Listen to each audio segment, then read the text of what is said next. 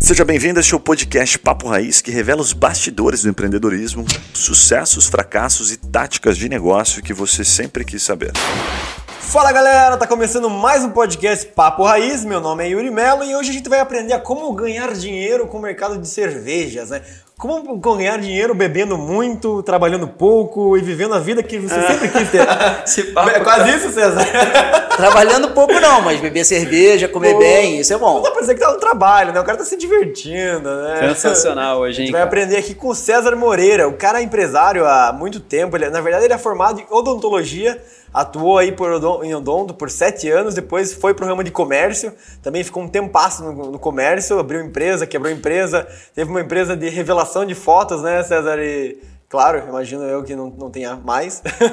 e hoje ele é especialista em harmonização de cerveja. Ele tem um programa na televisão, na Travel Box, e também né, ouvi falar aqui nos bastidores que está indo para um, uma rede de streaming altamente famosa, multinacional, listada em bolsa aí. Só que não pode falar não o nome falar ainda, nome, porque né? o NDA é. ali tá prendendo o cara. Só pode falar que não é Netflix, não é HBO, mas é uma outra aí. É, outra, está no mercado, mas não, não vamos Que nas revelar. televisões smart sempre aparece também o logo dela embaixo. É, mas não pode dizer o nome. César, seja bem-vindo. Prazer, prazer estar aqui com vocês. Vamos falar de negócio, vamos falar de cerveja. Muito bom. Show de bola. Cara, e estamos aqui com o Juninho e com o Guilherme também, né? Que pela primeira vez eu me senti à vontade, que eu sei que eles vão saber do que estão falando, né? Nas, nas últimas eu ficava meio inseguro, assim, falar de negócio, falar de dinheiro, né? Cerveja acho que eles vão ter mais facilidade. Então, seja bem-vindo aí, pesado. Valeu, vamos para cima. Hoje tem bastante história boa para contar. Conheço o César de longa data, conheço o histórico profissional e pessoal dele. E, cara, ele é o papo, ele é o empreendedor raiz, que a gente fala, o papo raiz aqui tem que ter empreendedor raiz. Casca grossa, não é empreendedor de palco. O, o, Eu acho que vocês vão gostar bastante da história dele. O nosso amigo Gui aqui, o cara vai ter alguma coisa pra complementar, né? O Gui tá salivando cara, aqui falando de cerveja. Inclusive, ele falou assim: ah, não esquece de avisar o César pra ele trazer as cervejas aí, cara. Eu achava super justo a gente tá é. tá tomando uma cerveja quando a gente fala isso. Eu já pedi, calma, eu já pedi. Já vai chegar. Boa, Você lembra que dos 20 aos 30 o Gui não trabalhou, né?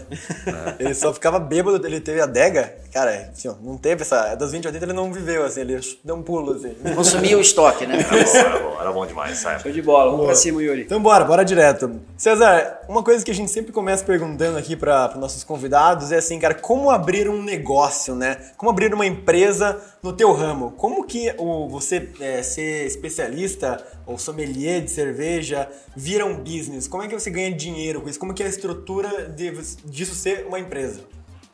Cara, na verdade, assim, a, a empresa sou eu, né? Porque eu que vou ali fazer as harmonizações, eu que vou apresentar o programa. Mas o que eu acho que, assim, que me possibilitou hoje ter esse tipo de trabalho, ter, ter o meu programa, foi o acúmulo de experiências que eu tive no passado. Então, como você falou, eu me formei em odontologia. É, quando eu passei no vestibular, o ano que eu passei, a odonto era mais, mais procurada do que medicina, era a maior relação candidato-vaga. Sério isso? E aí, quando você tem 18 anos, você passa numa faculdade federal, no Rio de Janeiro, com, com uma relação nesse nível que eu te falei. É como passar em medicina hoje numa federal dessa. É, então assim, e com 18 anos você fala assim, pronto, minha vida está Garantido. tranquila, está garantido, porque o principal, que era o mais difícil, passar no vestibular com uma concorrência dessa, eu consegui. A partir daí, pronto, minha vida profissional está traçada, sucesso garantido, né? Então é a primeira... Óbvio Primeira lição que você aprende é que não existe o estar garantido, né? É, e aí, a partir do momento que você foca naquele final, já tendo certeza da vitória, você muitas vezes perde oportunidades que passam. Então, quando eu me formei, durante o meu curso, uma série de outras universidades no Rio estavam abrindo curso de odontologia. Foi jogado no mercado uma quantidade enorme de profissionais de odontologia e começaram a pipocar as, as clínicas populares. E aí o cara vai até um pouco da soberba, né? Pô, passei no vestibular tão difícil. Há quantos anos Numa federal. Isso, isso foi em 95. Eu me formei em 95. 95, olha aí, cara. O ano que o Yuri nasceu. Foi. Um aninho depois, eu tava bem mais maduro já nessa época. é, sou velho, mas vamos lá. E aí, quando você assim vê que tem as oportunidades aparecendo, as clínicas populares eram uma oportunidade, o mercado estava mudando. Mas lá atrás, você foca num, negócio e não vê que o mercado muitas vezes está mudando, e você perde a possibilidade de, de, de aproveitar essas oportunidades. Isso já foi a, a, primeira lição, que só depois de muito tempo é que você olha para trás e fala assim, eu deixei passar, né? Então, eu trabalhei sete anos com odontologia, justamente por esse cenário que eu estou descrevendo agora, não foi fácil, né? Mas eu tinha ali meu consultório, tinha algum movimento, estava tava conseguindo levar a minha vida e apareceu a oportunidade de abrir uma loja. E eu sempre gostei de comércio. sempre a, a, as pessoas até comentavam que apesar de ser dentista, eu era bom vendedor. Eu conseguia convencer bem as pessoas. Tipo aquela piadinha assim, como dentista você é um ótimo vendedor.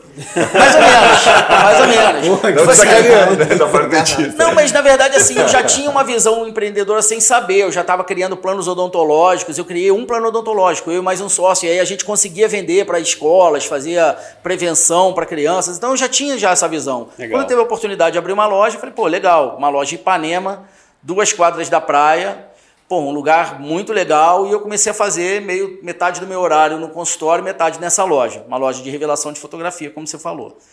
E a loja era um sucesso total, porque eu ficava entre um hotel cinco estrelas e um hotel quatro estrelas. Eu falo inglês fluente, então eu fiz uma parceria com os hotéis, eu pegava os turistas e adorava, né? Porque eu conversava, batia papo com os caras, via o que, que os caras estavam gostando do Rio de Janeiro, conversava com moradores locais, loja de rua tem essa característica, né? Essa peculiaridade. Você acaba conhecendo o pessoal das quadras em volta que estão toda hora passando ali na tua loja. Às vezes nem entrava na loja para comprar ou para revelar, mas passava na calçada, dava um tchau. A relação é muito legal. Até vir o digital. E a gente imaginava que o digital entraria lentamente, ia ser uma mudança gradativa, né? E dá tempo de se adaptar. Exatamente. Quanto eu... tempo você acha que, que durou esse processo? Porque, é porque eu nunca conversei com ninguém que tivesse exatamente o negócio isso, né? e pegando a transição. Então, o que, que você pode falar assim? Quanto tempo durou? E se essa percepção, assim, tipo, um dia você acordou e falou, ferrou, cara, não vai dar mais tempo. É, então assim, é, a gente analisou bastante, a gente fazia parte de uma, de uma associação comercial desse ramo, então algumas pessoas foram para fora do Brasil entender como é que na Europa nos Estados Unidos estavam essas mudanças. Isso eu estou falando 2006. Então já tinha muita coisa digital, mas lá estava acontecendo antes do que aqui. Hoje em dia é dá um estalo e acontece tudo mais ou menos no mundo todo de uma vez. Ali ainda não era tanto, assim, na Europa e nos Estados Unidos tinha entrado já as câmeras digitais há mais tempo, na época a gente não está falando de celular não. Já existia celular, mas eles não tiravam foto com qualidade, mas a gente está falando de máquinas, de câmeras digitais.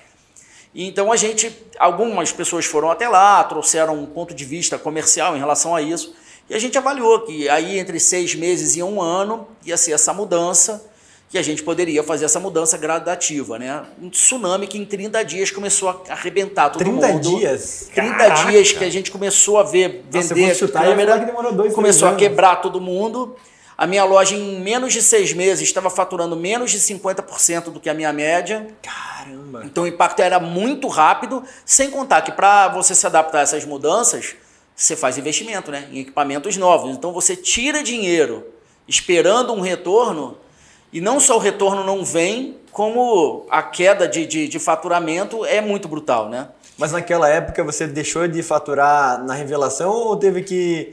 É, voltou um pouco de faturamento depois, quando você começou a imprimir as fotografias digitais? Então, aí é que tá. O brasileiro não imprimia fotografia digital, ele passou a queimar CD. Então eu ficava uma hora com o cliente dentro da loja, ele selecionando as mil fotos que ele tinha no cartão dele para ele queimar no CD e eu cobrava, sei lá, nem lembro, mas tipo 10 reais, entendeu? O cliente ficava uma hora dentro da loja para eu faturar 10 reais. Queimar no CD que você fala é gravar no CD. É, ah, gravar. É, mas chamava queimar, né? É. Chamava queimar. É, a gente falava. Sabia, sabia. Sabe, quando você falou da, dessa mudança de 30 dias, me conhece se eu estiver errado, mas eu lembro do, da propaganda o Will não vai lembrar que ele não era nem nascido, da TechPix. Eu tive TechPix, cara. A TechPix acho que ajudou a dar uma sacaneada no mercado, né? Porque, meu Deus, os caras infestaram, não foi não? Foi nessa época a TechPix? É, cara, foi, mas na verdade assim. Ela, não, ela foi, veio depois. Não foi um, não foi um ponto é. só que mudou. O que mudou foi o perfil do cliente. Por isso que eu, que eu falei que lá na Europa e nos Estados Unidos foi diferente, que lá eles ainda mantinham esse costume de imprimir as fotos é, se preocupavam em comprar câmeras com mais qualidade, que também gera dinheiro, você, tá, você só está trocando, você começa a vender equipamento.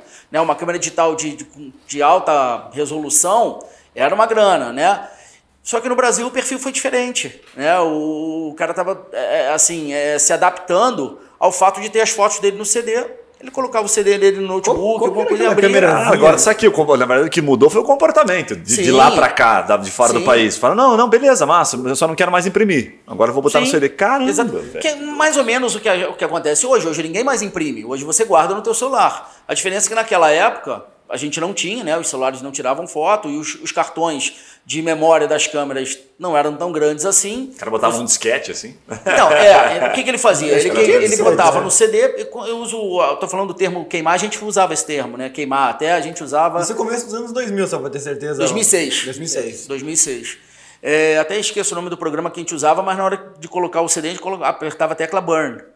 Que é queimar. Ah, é, caraca. por isso que a gente usou, Sim, usava um programinha vermelho. Que você isso do mesmo. ladinho tinha um menuzinho, assim, burn. É né? isso mesmo. Esqueci o nome do programa, mas era isso aí mesmo. Eu lembro desse programa. Então, servia para gravar música também, enfim. Mas o perfil do cliente mudou. E a gente não estava preparado para essa mudança. Cara, é legal, assim, a gente tá, né, pra quem tá ouvindo, a gente tá dando um contexto na história, né? Porque você falou, cara, eu, eu, hoje tá, tá mais fácil fazer isso com cerveja porque eu tive as histórias do passado, né? Assim, começamos, começamos a contar a história aqui agora. Mas você vê que lá ele já teve que se reinventar, né, cara? Já teve que te falar, putz, e agora, né? Desse momento que aconteceu isso, em 30 dias, você falou, e agora, né? O que, que eu faço? Aí você falou, porra, agora vou buscar novos negócios, né? É, só que, é, cara, você usou a palavra que eu, que eu. Assim, se eu tiver que definir é, a, a, minha toda a minha trajetória comercial profissional. E hoje, por que, que o Harmonizando com Cerveja está dando certo? A palavra é essa, reinvenção. Legal. A palavra que eu mais uso é isso, reinvenção. Que lá atrás eu não soube me reinventar. Então você está esperando uma, uma reação do, do teu mercado. E o teu mercado reage de uma maneira diferente. Ao invés de eu me reinventar, eu sentei na calçada e comecei a chorar. Falei, pô, quebrei. Entendeu? Eu não, não consegui entender. Só que da mesma forma que eu quebrei, esse, desses seis meses que eu falei que meu faturamento caiu em mais de 50%, mais 50% das lojas desse ramo no Rio de Janeiro fecharam. Fechar, baixar a porta mesmo. Acabou. Sabe? Acabou, porque não, não tinha. A gente estava esperando uma reação, né? Como eu falei, e o público veio totalmente diferente. E, e assim, talvez a minha geração, talvez aquele pessoal que estava ali acostumado com a barriga no balcão, né? Que trabalhava ali no dia a dia atendendo o pessoal é, não sabia como se reinventar. Eu acho que o pessoal hoje que está aí na casa dos 20, 30, sabe que as mudanças são muito rápidas, né? As mudanças em tudo, profissional, a forma de estudar. A gente teve uma pandemia, a molecada se adaptou no, no estudo online muito rapidamente. A minha geração tinha essa dificuldade. Você estuda para ser uma coisa. Eu já mudei de profissão, já era algo que não era tão comum assim. E se dentro do teu mercado o, o, o público muda o comportamento, a gente não estava acostumado a se adaptar. A gente tinha que tentar convencer o público a ele não mudar. Isso é impossível. E cada vez mais isso se torna mais difícil. Hum, sim. Porque o público vai mudar, as informações estão chegando. É, tem acontecido muito isso agora na pandemia, né, gente? Porque a gente viu a, a troca, por exemplo, de, de de plataformas de compra, né? Hoje as pessoas estão nas plataformas. É, a gente falou recentemente em um episódio atrás sobre comida, né? Ninguém, ah, não pode ir no restaurante, vou pedir por um aplicativo, aí pede pelo iFood, vou pedir pelo outro. Então a gente viu que é, a gente não tem como segurar essa mudança. Ela vai acontecer, queira a gente ou não. O Uber, né? Veio substituir os táxis e tal. E isso, cara, é um negócio cada vez mais comum na nossa geração. Mas nessa época teve alguma empresa de fotografia que conseguiu se reinventar e ganhar dinheiro de outra forma? Não, a maioria deles manteve o ponto e começou a trazer outros, outros tipos de, de, de, de de mercadorias, de atendimento para o público. Então o cara continuava ali, já que ele tinha o equipamento, ele continuava oferecendo a revelação, a impressão de foto mas começou a vender equipamento para informática. A grande maioria migrou para o ramo da informática. Começaram a vender computador, a vender monitor, começaram a, a migrar para poder se adaptar. Né? É, a gente acabou não entendendo isso, como eu te falei, a grande maioria não entendeu, por isso que deu essa quebradeira total nesse segmento. Sim. Eu também não consegui. Nesse meio tempo eu já tinha aberto outras duas lojas do quê? É, aí nada a ver. Era perfume, cosméticos e bijuteria. Eram lojas para um público diferente, não era Ipanema. Era um outro público. Só que assim, o impacto na, na, na minha vida pessoal foi tão grande que a gente decidiu vender o que tinha. Vendeu a loja já não tão bem, porque o faturamento estava lá embaixo. A gente vendeu essas outras duas lojas e a gente resolveu recomeçar. Aí daí que eu vim parar em Curitiba. Nesse eu momento já. já. É, foi ali. Em 2006 eu vim para cá e eu já, eu já tinha morado aqui um tempo, mas muito antes disso, morado um pequeno espaço de tempo. A minha mulher, a família dela é daqui de Curitiba, enfim. A gente tinha alguns contatos aqui. É, tinha um, um amigo, um conhecido meu, que era um consultor Sebrae, que tinha uma empresa particular dele de, de consultoria. Eu entrei em contato com ele, falei da minha história, ele falou, pô, você tem experiência de barriga no, no balcão, tem experiência de lidar com o público, tem experiência de sete anos de comércio estando no pico e estando lá embaixo. Vem para cá, vamos aproveitar essa tua experiência. E eu vim para trabalhar com isso para começar a me reerguer, refazer minha vida. Só que aí foi um período assim, quando eu fiz odonto, eu estava certo que eu ia ser dentista até morrer, até me aposentar pelo menos.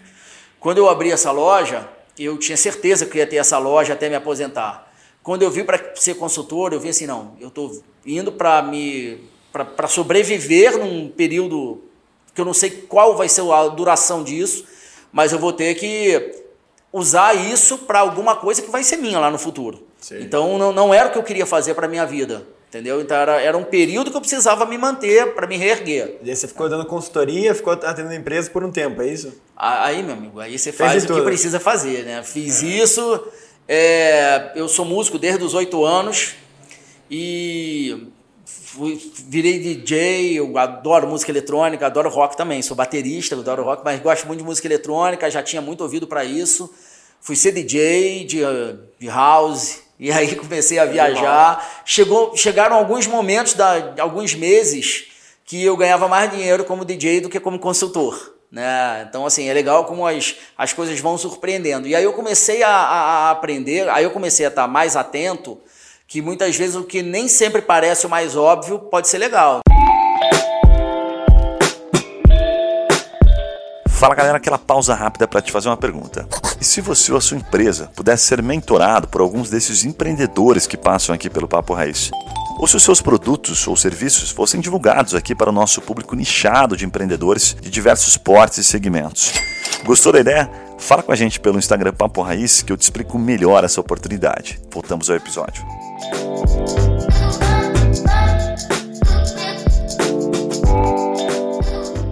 César, a gente tem né, a cultura, eu já li um livro né, que chama-se Sonho Grande, né, que os caras né, são os caras mais ricos do Brasil hoje, né, Paulo Lema e Beto Cupira, trabalham com cerveja. Né? Então cerveja e dinheiro andam juntos aqui nesse país. Né, e no mundo inteiro. Né? A gente viu a história dos caras comprando cervejarias aí no mundo. E é um, é, um, é um produto muito popular, assim, as pessoas amam tomar cerveja e, e gostam desse mercado, dá para ganhar dinheiro com isso. Como que você tem se reinventado agora, né, com toda a experiência que você teve no passado, para entender esse mindset aí, né, e trabalhar com essas plataformas novas, que são coisas novas também. A gente, a gente que é da Rede Globo SBT e Band, né, três, três TVs abertas que a gente assistia na nossa época, a gente vê que hoje em dia são as que menos estão ganhando mercado, estão perdendo mercado. Como é que você está trabalhando com a nova economia, com um mercado é, gigante como a da cerveja, que dá para ganhar muito dinheiro com isso também? Então, primeiro assim, é, Dá para ganhar cerveja, dinheiro com cerveja? Obviamente, né? Mas é, existem as cervejas de massa, que são as que vendem milhões de litros, mas tem muita cervejaria artesanal que briga para se manter, né? Inclusive, inclusive não, principalmente depois de um período de pandemia, né? Então, onde o consumo diminuiu, onde os bares e restaurantes estão com acesso restrito, o número de pessoas restrito, em alguns momentos foram os primeiros estabelecimentos a serem fechados. Então, não é sempre que a cerveja anda junto com dinheiro. Tem cervejarias artesanais que, que sofrem bastante com isso. Eu acho que o, pensando nas cervejarias, o, o grande. É, é, acho que o grande ponto de equilíbrio deles é eles chegarem num maior número de pessoas mantendo a qualidade da cerveja deles. Porque quem, quem migra para o mundo das cervejas artesanais está procurando qualidade. Então eu conheço pessoas que gastam 100, 120 reais numa garrafa de cerveja. Né? Como tem gente que gasta 600, 800, mil, 2 mil reais numa garrafa de vinho. Só que o público de vinho, ao longo do tempo, se acostumou a, a comprar garrafas de vinho mais caras ligando isso a uma qualidade. Cerveja, até há pouco tempo atrás, cerveja mais de 10 reais é um absurdo de caro. Só que se você começa a entender o processo de fabricação, aí volta na questão dos, dos insumos, que tipo de insumos que os caras usam. Os caras às vezes usam quatro, cinco maltes diferentes, três lúpulos diferentes. a maioria deles importados, da quantidade de, de, de maltes e lúpulos que eles usam para ter uma cerveja com aquela qualidade, é uma quantidade grande. Você começa a entender isso, você começa a valorizar que uma cerveja de 40 reais ela não é cara. É um ela processo tá até de amadurecimento do mercado, né, César? Porque Sim. lá atrás, pegar 10 anos, né, que a gente falou do hype aqui, um- os 8 anos da hype, foi bem difícil. Quando eu montei o negócio, as pessoas não tinham essa percepção. Então teve que o mercado se adaptar, entender que existia uma necessidade de pagar mais para ter um produto melhor, assim, sabe?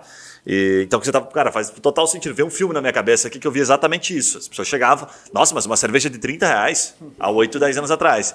Então hoje o cara fala, não, agora entendo por Mas que, essas que tem. né? cervejas mais caras é, não tem mais margem, assim? Não, não é marca. Não necessariamente. Porque, Não, porque não, a gente sabe, né, você pode dar um exemplo de vinho. Tem vinhos que a gente sabe que a margem é desproporcional. Tem vinhos que a margem é apertada. Na cerveja segue essa regra ou é- é- é- segue muito uma lógica de mercado?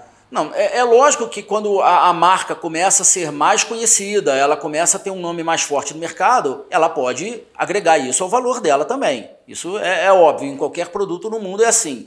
Mas de uma maneira geral, as cervejas mais caras são cervejas que, que custaram caro para ela ser produzida. Né? Agora, uma coisa que você comentou sobre é, é difícil comunicar isso para o público.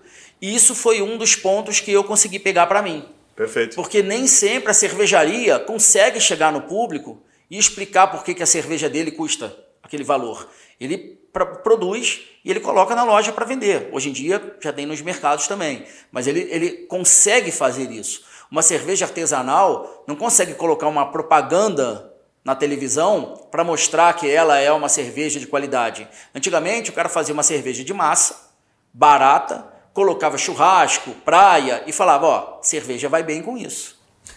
O Brasil é um país né? tropical. E vendia. E é isso. Sim. Na praia eu vou tomar cerveja, no churrasco eu vou tomar cerveja, vendo futebol eu vou tomar cerveja. Era fácil fazer essa associação. Hoje, para uma cervejaria artesanal, que produz um produto de altíssima qualidade, mostrar que o produto dele é um pouco mais caro, mas porque ele é, é, tem qualidade para isso, ele investiu muito para produzir aquele produto, é difícil.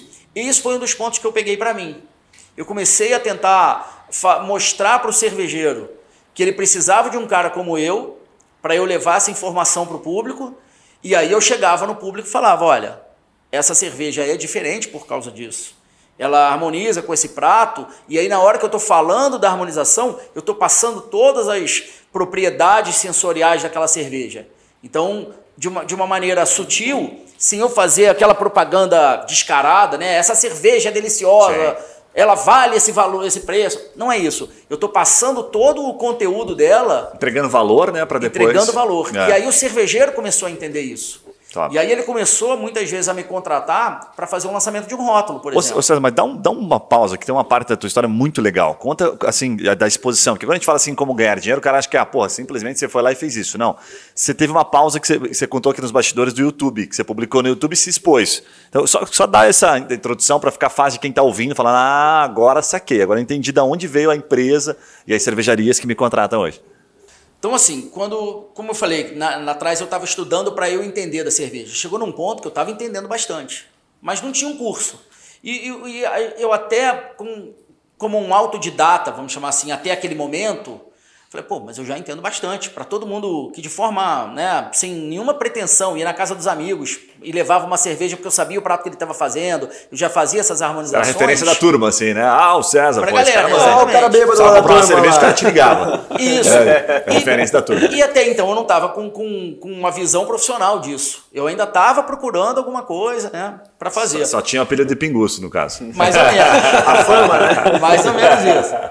E aí, quando eu fui fazer o curso, né, que eu entendi uma série de visões que eles davam ali dentro, eu falei assim, tá, isso foi muito importante para mim. E aí, vamos voltar naquilo que eu falei de, aprovei- de aproveitar toda a experiência que você teve lá atrás. Falei, tá legal, os caras me passaram uma série de conhecimentos que vão além do que simplesmente entender de cerveja. Mas está faltando alguém, e aí eu acho que foi o grande insight ali, tipo, entender ah, ah, tá faltando alguém que entenda disso tudo, mas consiga transmitir, consiga fazer esse elo entre quem está produzindo a cerveja e quem está consumindo a cerveja.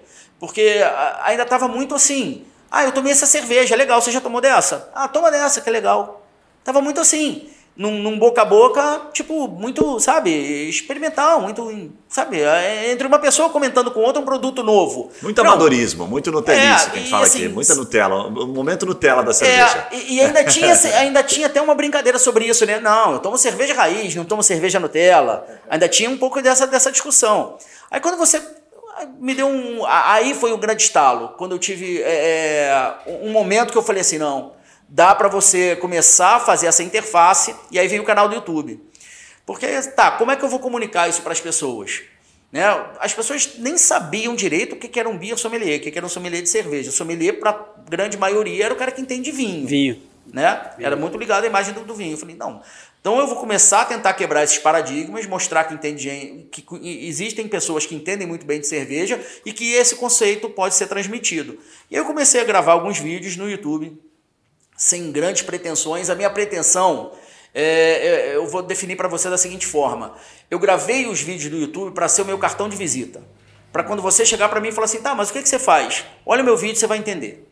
Porque é difícil você explicar falando, ah, eu pego uma cerveja, valorizo o produto, faço uma harmonização com prato, ih, não entendi nada, pô, como cerveja com prato, não, cerveja com churrasco, sabe? Então você quebrar esses conceitos que eram estabelecidos há muitos anos, né? é, é difícil. Então eu comecei a gravar os vídeos com essa intenção, de mostrar para você o que, que eu faço. E aí, uma cervejaria que me convidou para fazer o um lançamento de um rótulo deles, pô, vamos gravar, vamos colocar esse rótulo ali. Vamos aproveitar, fazer uma harmonização com esse rótulo, vamos colocar ali para mostrar no programa. Isso chegou numa cervejaria grande de São Paulo. Esses caras fizeram uma parceria com um restaurante muito grande, região dos Jardins ali de, de São Paulo e chegaram até mim e me convidaram para fazer um evento lá. Fui até lá, registrei isso tudo, postei já com nomes de cervejas mais fortes, já com, sabe? Então isso foi passando uma credibilidade naquilo que eu estava fazendo. E aí, isso já, já era um negócio. Eu já estava começando a ganhar dinheiro dessas cervejarias para apresentar os rótulos, para falar sobre isso. E aí uma produtora viu esse meu programa, esse meu canal de YouTube que, como eu te falei, eu investi muito pouco, era não divulguei quase, né? É, daí vem a reinvenção. E fez sozinho, César? Fiz sozinho. Top. Daí veio a reinvenção, tipo assim, não dá mais para ficar fazendo tudo sozinho, não dá para ficar esperando. Eu agora preciso pegar gente que entende, eu preciso de gente que me ajude e agora o caminho tá tá escancarado. Cerveja artesanal hoje é uma realidade. Não tem quem nunca tenha experimentado pelo menos uma cerveja artesanal e quando experimenta bem conduzido, o cara se apaixona. O caminho estava ali na minha frente, então eu não ia deixar pela terceira vez passar uma oportunidade na minha frente. Aí eu juntei algumas pessoas, vamos, vamos me ajudar a montar o projeto, né? É, eu tenho tinha um pouco de dificuldade de dividir função, eu queria fazer eu tudo sozinho. Sabe, hoje não dá para abrir mão de um cara de 20 anos que está voando quando o assunto é tecnologia. Eu tô velho para essas adaptações. É como eu falei antes, a, a minha geração demorava um pouco para essas adaptações. Então o que, que eu faço? O que, que eu sei fazer? Eu sei falar de cerveja e sei te mostrar a, a, o produto que eu tenho na mão, eu sei valorizar aquilo, eu sei, sei fazer com que você não esteja comendo uma comida e bebendo uma cerveja, você esteja participando de uma experiência de harmonização que é totalmente diferente, o impacto que causa nas pessoas é muito grande. As pessoas hoje veem meu programa e mandam mensagem para mim, comentário no Instagram: pô, tentei fazer em casa, adorei, é isso que eu quero. Que você faça em casa e comece a gostar de fazer aquilo. Porque significa que eu estou conseguindo levar até você o conceito da cerveja, o conceito da harmonização. E aí, quando essa produtora entrou em contato comigo, falou: olha, os canais de televisão estão com muito programa de gastronomia, ensinando como fazer comida, mas tá, precisa de alguma coisa a mais. E eu vejo no teu programa uma possibilidade. Então, eu, apesar de ser sommelier de cerveja, quando você fala em harmonização, você está falando de comida também. Então, vamos começar a viajar mostrar comidas típicas de determinadas cidades, mostrar cervejarias locais daquelas cidades, vamos mostrar um pouquinho de pontos turísticos daquela cidade, todo mundo gosta de turismo. Então eu consegui juntar três pontos que agradam a maioria das pessoas, que é cerveja, comida e turismo. Né? Legal. Você se tornou o Rodrigo Hilbert da, da cerveja. Mas olha, é, é, É uma pretensão. Deu uma moral, a gente deu uma moral. Deu uma moral, é uma pretensão de comparar com o cara. Né? É, eu ainda não consegui construir uma capela, né? mas tá logo ali. Ô, César, que momento que vem um canal de streaming, que a gente não pode falar o nome, que não é o Netflix, mas não é, um é bem vermelho, grande. Não né? é azul. É, que, que, momento que vem assim, um canal de streaming? Como é que chega, sabe? Como se fosse o Mark Zuckerberg ligando no teu celular. Oi, tudo bem? Eu queria passar o teu programa aqui. Mas não é o Mark Zuckerberg, é outro é. cara. É, gente, eu acho que ele, ele, ele tá. A gente, a verdade, eu acho que do Guilherme, assim, ele tá até pensando, como é que a gente pode fazer isso com o papo raiz, tá? É, como é que, assim, como é que ele ganha dinheiro com esse negócio aqui, César? Olha, uma coisa que me ajudou muito foi o seguinte: meu programa estreou num dia. É, antes do segundo episódio ir pro ar, isso tem dois meses, dois meses e meio. O programa estreou 4 de fevereiro, foi recente. Mas... Que estreou no Travel Box. Né? É, até pelo fato de ser Travel Box, o nome do canal. Então eu peguei um pouco também desse turismo, porque é legal, né? É atrativo, né? Você, imagina você falar de comida e bebida também durante 30 minutos. Até eu que gosto bastante, pode ficar um pouco cansativo. Eu convido pessoas para bater papo, não só necessariamente sobre cerveja, pessoas que falem de, de, algo que seja típico daquela cidade. Então, vira um programa de entretenimento. Onde é, fica é lógico. vontade de me convidar para tomar cerveja e bater papo. Próxima vamos. Fica. Mas, assim, é, é, lógico que no final das contas tudo acaba numa harmonização. E aí eu até costumo é, é, falar que eu extrapolo. Então, chega num ponto que a harmonização não é só mais a comida e a bebida, é a comida, a bebida, a influência cultural daquele local, daquela pessoa que está conversando comigo. Então, por exemplo, teve um dia que eu fui falar de comida é, espanhola, que eu estava falando de gastronomia internacional que mudou a rotina do, do, brasileiro. O brasileiro hoje come sushi, que nem come macarrão, né? Então, a, a alimentação, a, a gastronomia internacional faz parte. E eu fui falar de comida espanhola, eu adoro paella. E aí, no meio do programa, eu fui entrevistar uma dançarina flamenco, sabe? Aí ela dança no meio do programa. Então, a harmonização. E joga a cerveja pra cima, aquela festa. Legal. então, assim, a gente extrapola só a comida e a bebida. A intenção é mostrar como tudo pode ser harmonizado. Mas sabe? isso aí bombou. Daí você fez isso então, aí. Aí isso foi chamando atenção. E o Travel Box é um canal que, como muitos canais da, da, dos, da, das redes de canais fechados, tem pouco comercial pago. Né? Tem muito propaganda de outros programas daquele canal. E um dia eu estava vendo meu programa e deu porra, propaganda de um banco digital grande. Daqui a pouco, no intervalo do meu programa, propaganda de uma rede de supermercado gigantesca. Sabe? Acho que pode falar, né? Pode, pode claro. Então, assim, no meio Depois do meu programa, Dia das Mulheres, teve é uma propaganda. Nosso, né? Teve uma propaganda do Pão de Açúcar, que eram mulheres cervejeiras. Meu amigo Abili Diniz, né? Que vai vir aqui gravar com a gente. O Bibi. Bibi, Bibi, nosso amigo Bibi. É, bom. Se ele vier nesse dia, me chama também. Mas vamos lá. É, o, a, a, a, o Pão de Açúcar fez uma propaganda no Dia da Mulher com mulheres cervejeiras. E de repente, no meio do meu programa, eu estava vendo meu programa no Travel Box e entra no, intervalo entra a propaganda do Pão de Açúcar. Falando de cerveja no meu programa. Então, tá chamando a atenção Opa, de outras pessoas. Opa, todo caminho. Sabe? Até o Cês... Diniz está me assistindo aqui, né? É, alguém do marketing dele, no mínimo, viu. Mas aquele sabe? cara ele só come comida de astronauta, ele não toma é, né? cerveja. Ele não, é. não Mas ele gosta de ganhar dinheiro, né? Mas ele gosta de ganhar é. dinheiro. E se o marketing dele vê, é o que me interessa. né? Então, assim, o canal começou, no meu programa, começou a aparecer programa, é, é propagandas pagas. E daí, como exatamente chegou nessa plataforma de streaming, nem eu sei te dizer. Tá? Porque a produtora, porque na verdade como que funciona? O canal contrata a produtora que a produtora já tinha me contratado. Como são os, as conversas internas do canal com a produtora? É uma conversa dele. Eu tenho meu contrato com a produtora. Tá?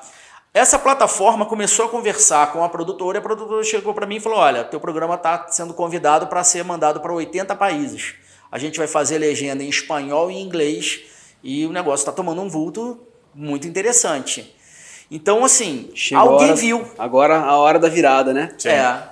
É, é engraçado que você falou da, da, propaganda, deu uma valorizada animal, né? Você, vamos supor, associar sua, o seu programa com um mercadinho pequenininho, a proporção já é diferente. Pô, mas passou um pão de açúcar, passou um banco digital grande, animal, isso dá uma valorizada. E, com, e como né? é que, que é o, um, como que ganha dinheiro com, com programa como o teu? Assim, é contratação da produtora? É, é, você ganha patrocínio, um percentual? Como é que é? É, são duas formas. É, tem os patrocinadores que estão dentro do programa, né, que o pessoal do marketing chama de product placement. Eu deixo claro assim, não adianta alguém vir com uma cerveja ruim querer me pagar para botar no programa, é, o, o, sabe? É, precisa ser dois caminhos. Eu preciso gostar realmente daquilo que eu estou falando. Eu não minto, isso é, é, é um fato. Não estou sendo demagogo. O que eu estou falando daquelas cervejas são coisas que eu realmente acredito naquelas cervejas. E eu acho o seguinte: é, não tem cerveja melhor e pior. Tem cerveja com propostas diferentes. Dentro daquelas propostas, eu tenho os meus limites, né? Então é, é isso, isso, isso, me lembra muito aquela piadinha, sabe? Da diferença da mulher feia e da mulher bonita. Não, é bebida, é vinho ruim também, né? Não, é, mas da mulher feia e da mulher bonita, sabe, né? A diferença, qual é a diferença da mulher bonita para mulher feia? Não, é só que uma é bonita outra é feia. da cerveja é essa também. É, assim, a diferença é assim, na verdade, não tem vinho ruim no vinho bom, só tem o vinho que você não tomou o suficiente ainda. É, faz sentido. Depois que você tomou a quinta garrafa, tudo fica bom. É, você começa com os bons, né? Depois, mano, César é muito elegante, a gente dá uma destruída Super. no comparativo é, do cara. Você viu. Você acaba quando assiste Mas assim, né? é, precisa ser um negócio de dois caminhos, sabe? É tipo, se o cara vier com uma cerveja muito ruim, eu não vou colocar sabe? Então é, é, é, é, meio que uma parceria onde o cara entende que para ele é importante ele estar tá no meu programa e ele entende que eu também preciso de grana para bancar a produção que eu faço. Meu programa, desde o começo, é todo gravado em Full HD, 4K, qualidade lá em cima. A gente faz um, tem uma equipe de edição que capricha muito na que a gente faz. Se vier um negócio nota 9,5, a gente manda voltar tem que vir um negócio como a gente quer. A gente quer realmente impactar, justamente para como uma plataforma dessa ver, falar assim, pô, o cara tem um, um padrão diferente. O, o, ele já desde o começo está se preocupando com a qualidade do que ele está apresentando, entendeu? Então Top é isso que eu me preocupei muito no Mas começo. esse é o principal fonte de, de, renda, o product placement, que é a patrocínio duas coisas, do, do Duas programa. coisas. Esse tipo de, de, de, de patrocínio, né, que quanto mais é, é, eu vou ganhando nome, meu programa vai aparecendo mais, esses valores vão me trazendo mais dinheiro, e um percentual do que entra no programa é meu. E também eu acabo sendo convidado por fora do programa, né? Você tem a tua cervejaria, você quer fazer um evento de harmonização na tua cervejaria para lançar um, um rótulo novo, por exemplo. Eu vou lá e apresento aquele, a, aquele estilo de cerveja de uma maneira que seja palatável para quem está chegando. Eu procuro sempre o meio termo, tá? Tem gente que não entende absolutamente nada de cerveja artesanal. Está começando a experimentar agora. Tem o cara que no meio a gente chama de beer geek. É o cara que sabe o processo de fabricação, ele sabe os maltes que foram usados. Se o malte for numa intensidade diferente, vai trazer característica diferente, o cara sabe tudo. O cara que faz pergunta chata, né, pro cervejeira, né? É, esse, é, é esse, chato, esse você tem que estar preparado. é né, chato, é o cliente, é o cliente legal. Olha, eu não vou te falar que eu falo isso, mas eu já ouvi muito que o beer geek é o beer chato. É. Né? Só que eu acho legal também, porque muitas vezes esse cara traz Sim. informação, porque você também não sabe de tudo. Não é porque Sim, eu tenho um programa claro, que eu sei tudo de cerveja. Claro. Às vezes o cara vem, o cara que não é ninguém assim no meio cervejeiro, vamos dizer assim, é um consumidor. Mas Sim. como eu lá no começo eu estudo pra caramba e às vezes o cara faz um comentário, cara, não tinha pensado nisso. É legal também o cara trazer informação. Então eu tento chegar no meio termo, onde eu vou trazer um pouco o cara que não entende nada para ele entender um pouco mais e aquele cara que sabe muito também não vai achar, puta, mas que discurso monótono. Porque eu também, em alguns momentos, vou falar um pouco mais a fundo da, da produção, alguma coisa. Então eu tento achar esse meio termo. Então, quando você me perguntou, muitas vezes a cervejaria me contrata porque eu sei como comunicar aquele produto para o público. E além disso, você é contratado pela produtora em si, né? Também, Fora também, isso, né? também, também, Eu acho que a, a medida do que você vai ganhando escala, audiência, tráfego, né, dentro das suas plataformas e redes sociais, isso aí vai te trazer outros produtos, né? Monetização no YouTube, que a gente fala aqui bastante, né? Você pode assinar uma cerveja, por exemplo, César Moreira lá assinou a cerveja tal. A gente vê isso com vinho, né? Tem, tem alguns vinhos que tem assinatura, depois que o cara se, se torna Bambambam, Bam, Bam, ele assina. Não, ele fazendo sucesso, é. ganhando também, visualizações, ganhando bastante audiência, ele vai poder fazer muita coisa para ganhar ah. dinheiro de fato. Mas o César sabe disso, né? Sim.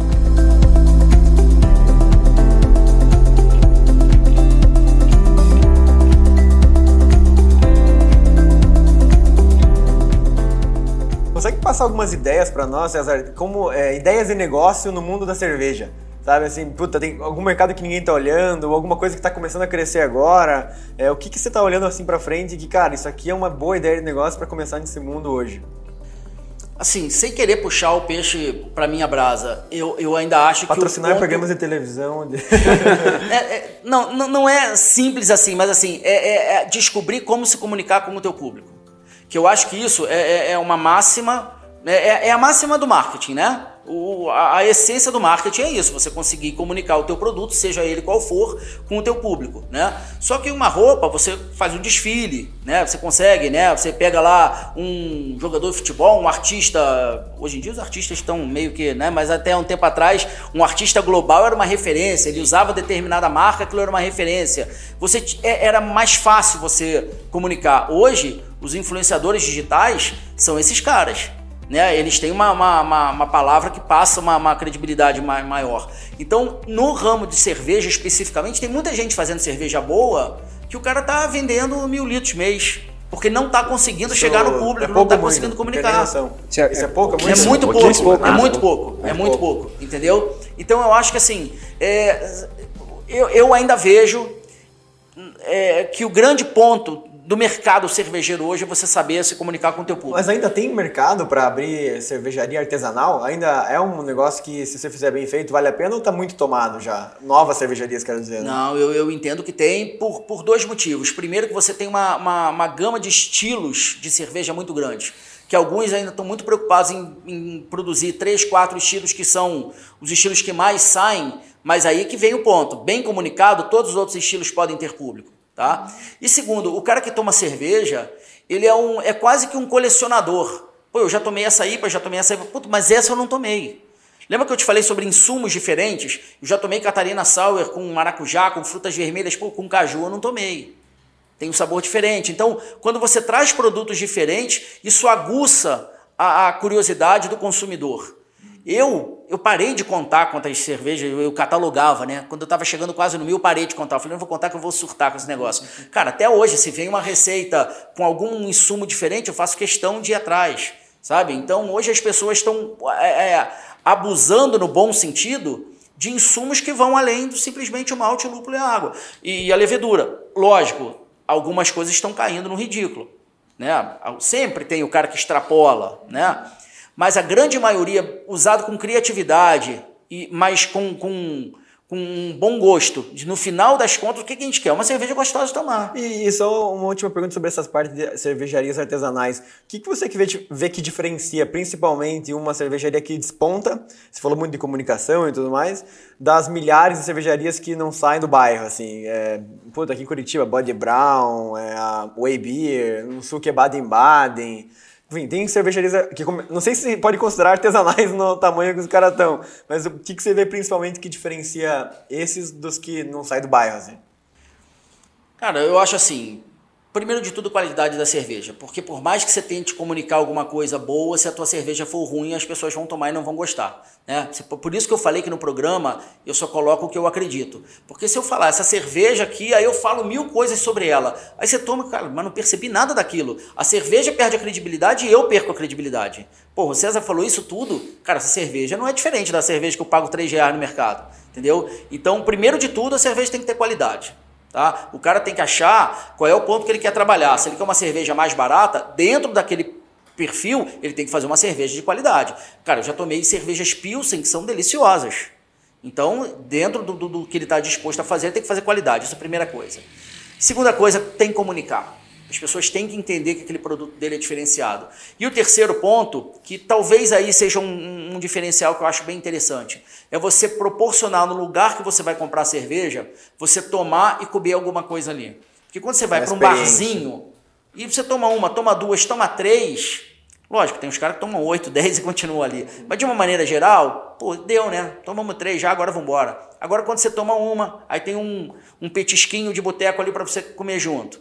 Vamos tomar a segunda. Na terceira, você já pega um prato mais legal. Aí vai embora. Aí você começa a entender da harmonização daquilo ali. Gente, cara, aí você fica. Gata quinta, né? É, não, você fica três horas dentro do cara, dentro do bar do cara consumindo. Mas isso aí tá que é o tá perigo. Tá isso aqui, é a cerveja não engorda. O que engorda é o acompanhamento, o petisquinho, a linguiça, o salaminho. Cara, eu tenho uma curiosidade enorme que a gente tá indo, tá indo pro final já, mas eu não posso deixar de perguntar isso. Você deve ter, eu não vou sacanear você e falar assim uma, né? Você escolher uma assim. Mas, cara, eu tenho uma curiosidade, assim, sei lá, quantos Não, milhares de rótulos é tem. Kaiser Bock, ele Quais são os três, né? Quais são os três que você considera assim, cara, essa cerveja é. Você tem que tomar uma vez na sua vida. Vamos lá, três cara, nomes. Eu, eu, costumo brincar que assim, que o meu top 5 tem 30, tem 30 cervejas no top 5. É, muito difícil. Eu vou fazer o seguinte: é, eu vou falar aqui do Paraná especificamente. É, a Whey Amburana é uma cerveja que eu adoro e a Whey é uma cervejaria que dentro do padrão artesanal é uma cerveja que produz bastante. Né? Ela tem cervejas de R$ reais em gôndola de mercado. Por isso que eu falo que a cervejaria, quando ela sabe comunicar, ela sabe vender a cerveja de R$ reais na gôndola do mercado, ela sabe fazer uma cerveja envelhecida em madeira. Uhum. A Whey Amburana é uma cerveja que eu adoro. O que, que é essa Amburana? Amburana é a madeira. Para quem, quem, não conhece é, muito. Bom, o estilo da cerveja é uma Doppelbock. Eu nem falei sobre estilo, porque é um estilo que não é muito conhecido pelo pessoal. Mas é uma Doppelbock, é um estilo de cerveja, que é, tem origem alemã e eles deixam maturando num barril, e esse barril é feito de madeira, de amburana. E cerveja envelhecida em madeira traz uma característica diferente. Traz. Eu acho que a cerveja fica mais arredondada, os sabores ficam mais harmônicos. A Whey Amburana, daqui do Paraná, é uma cerveja que eu, que eu adoro. Uhum. Cara, eu, eu, ao invés de eu falar três, porque no Brasil eu não ia conseguir sim, citar três, sim. eu tinha que citar mais dez, mais ou menos. Aqui no Paraná, que me vem à cabeça assim sem pensar muito é uma cerveja que eu gosto muito porque até porque ela dá uma, uma experiência muito diferente do que o pessoal está acostumado. Então falar da Cacauípa da Bode Brown, por exemplo, porra, é, é uma baita de uma cerveja, é uma baita de uma IPA, eu adoro. Mas a grande maioria das pessoas que estão ouvindo a gente que gostam de cerveja já tomaram Cacauípa. Uhum. Então não não tô diminuindo, pelo claro. contrário, acho uma baita de uma cerveja, talvez talvez a melhor IPA aqui do, do, do Paraná. Mas a, a Whey Amburana é uma experiência diferente. Legal. Entendeu? Legal. É, é, uma cerveja que eu gosto muito. Uma cervejaria que, que eu gosto bastante aqui do Paraná, que tem estilos é, é, é, que são muito bem feitos. E não é uma cervejaria enorme, é a pauta. Eu já começo. Pauta. Pauta. É uma cerveja que eu já gosto dos rótulos. Todos os rótulos dele. Então, por exemplo, a IPA dele é uma, é uma caveira com um uniforme de futebol americano. A Red Ale deles, que é uma Red Ale que eu adoro, gosto muito. Botei até num dos meus programas a Red Ale deles. É uma caveira astronauta.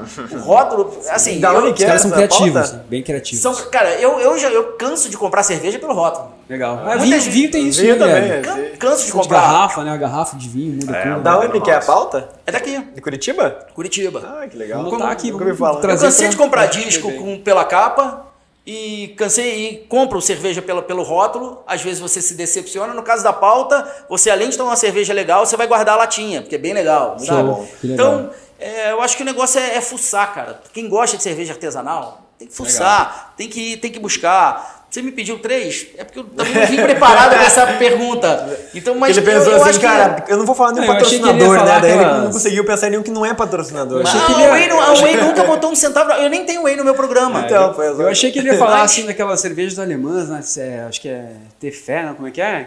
Tem, tem, tem um, aquela do monge, né? Também tem as Não, tem as monge, trapistas belgas. as belgas. Por exemplo, né? é, tem uma cerveja que é icônica, assim, Westletter em 12. Uma cerveja belga que aqui no Brasil, para você comprar ela, você vai gastar uns 150 reais. É sensacional. Só que ela é uma quadruple, uma, é um estilo de cerveja belga. Aí eu pego uma Russian Imperial Stout, algumas delas com receita americana, por exemplo, que eu acho sensacional também. O exemplo que eu costumo dar é o seguinte: o que que você gosta mais, churrasco ou sushi? Pô, são duas coisas diferentes. Sim, eu sim. adoro churrasco, eu adoro sushi. Eu adoro uma quadruple, eu adoro uma Bush Imperial Stout. Aí eu pego uma, uma, uma Catarina Sour, é, é muito bem feita, uma cerveja ácida. Porra, mas num dia de calor, dependendo do que você come com um peixinho, sabe? Um peixinho com, com molho legal, ou uma salada, até com uma salada. Porra, ela vai bem pra caramba. Então, é- é- eu acho muito difícil fazer essas listas. Legal. Eu só comentei sobre essas cervejas paranaenses, porque já que a gente tá aqui, são Né? cerve- uma é uma cerveja de massa, e que nunca botou um centavo no meu programa, não apareceu. Eu tô falando Ainda que eu gosto realmente. Ainda claro. não, né? A Uemburana é uma cerveja que eu acho diferente para quem Boa. não, não tá acostumado, entendeu? Para quem ainda tá no mundo de Pilsen, IPA. É uma cerveja bem bom. diferente.